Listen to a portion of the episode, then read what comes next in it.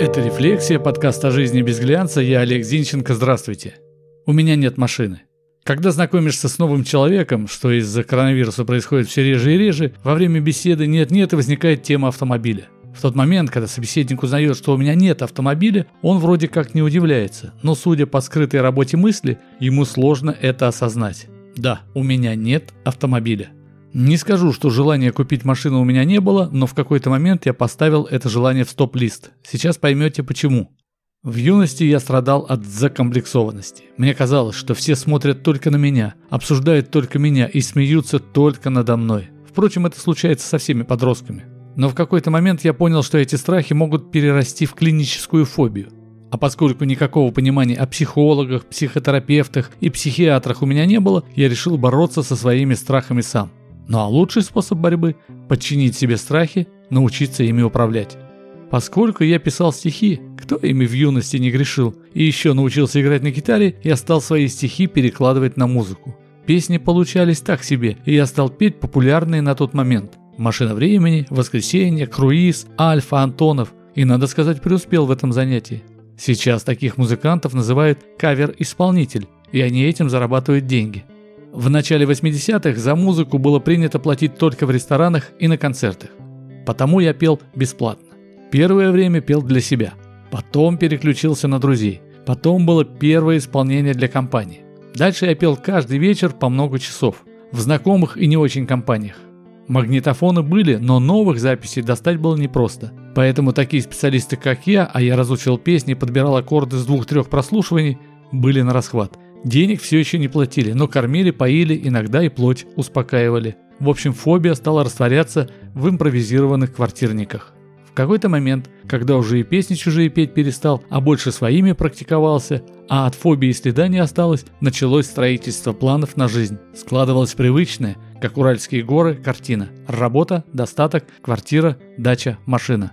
Вроде все хорошо, но вдруг я понял, Вдруг. Смешно. Мне было уже за 30, когда я понял, что в стремлении к обывательскому стандарту работа, достаток, квартира, машина, дача я не только ошибаюсь в выборе ориентиров, но и возвращаюсь к своей фобии. Ведь все это на самом деле нужно не мне. Все это нужно тем людям, которые будут меня оценивать, обсуждать, смеяться надо мной. То есть я был готов подчинить свою жизнь мнениям и пересудам чужих, а подчас совсем незнакомых мне людей. Я был готов жить ради чужих людей. Это кошмар какой-то. Ну и что с того, что так живут миллионы? Пусть они считают это правильным. Пусть все эти атрибуты в понимании социума – показатель успешности. Пусть так.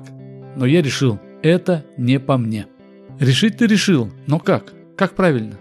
И тогда я понял, что самое главное – семья. А следом – творчество. Семья и творчество. Именно так. Причем без ожидания получить какие-то дивиденды взамен. Просто отдаваться тому, что любишь, и все. И дальше стало все понятно. Если какие-то цели не укладываются в решение этих двух задач, значит это мусор, лузга, шелуха, пыль. Автомобиль долго всплывал среди этих целей. Но все за и против показали – это гиря. Моя работа не разъездная. У меня не так много времени, чтобы сжигать его в пробках, на станциях техобслуживания, в ГИБДД. Для поездки по магазинам или друзьям можно и таксомотором воспользоваться. Возить воздух на работу вообще не по мне. В общем, я так и не нашел аргументов за автомобиль. Вполне допускаю, что со стороны я похож на странного человека, может быть даже не от мира сего, а может я таковым и являюсь. Но я давно изжил в себе интерес к тому, как я выгляжу в чужих глазах. То, как меня воспринимает другой человек, это проблема другого человека. Я иногда а может и часто, одеваясь не так, как могут ожидать. Я ношу то, что мне нравится. Нет, что вы, я не занимаюсь эпатажем, я не фрик. На свой прикид я согласую только со своими внутренними убеждениями. И свои мысли я препарирую только своим пониманием морали. Я не ставлю себя выше подчиненных. Иногда щеки, конечно, раздуваю, но это от дурости, которая, как и дерьмо, постоянно из человека вылезает на белый свет.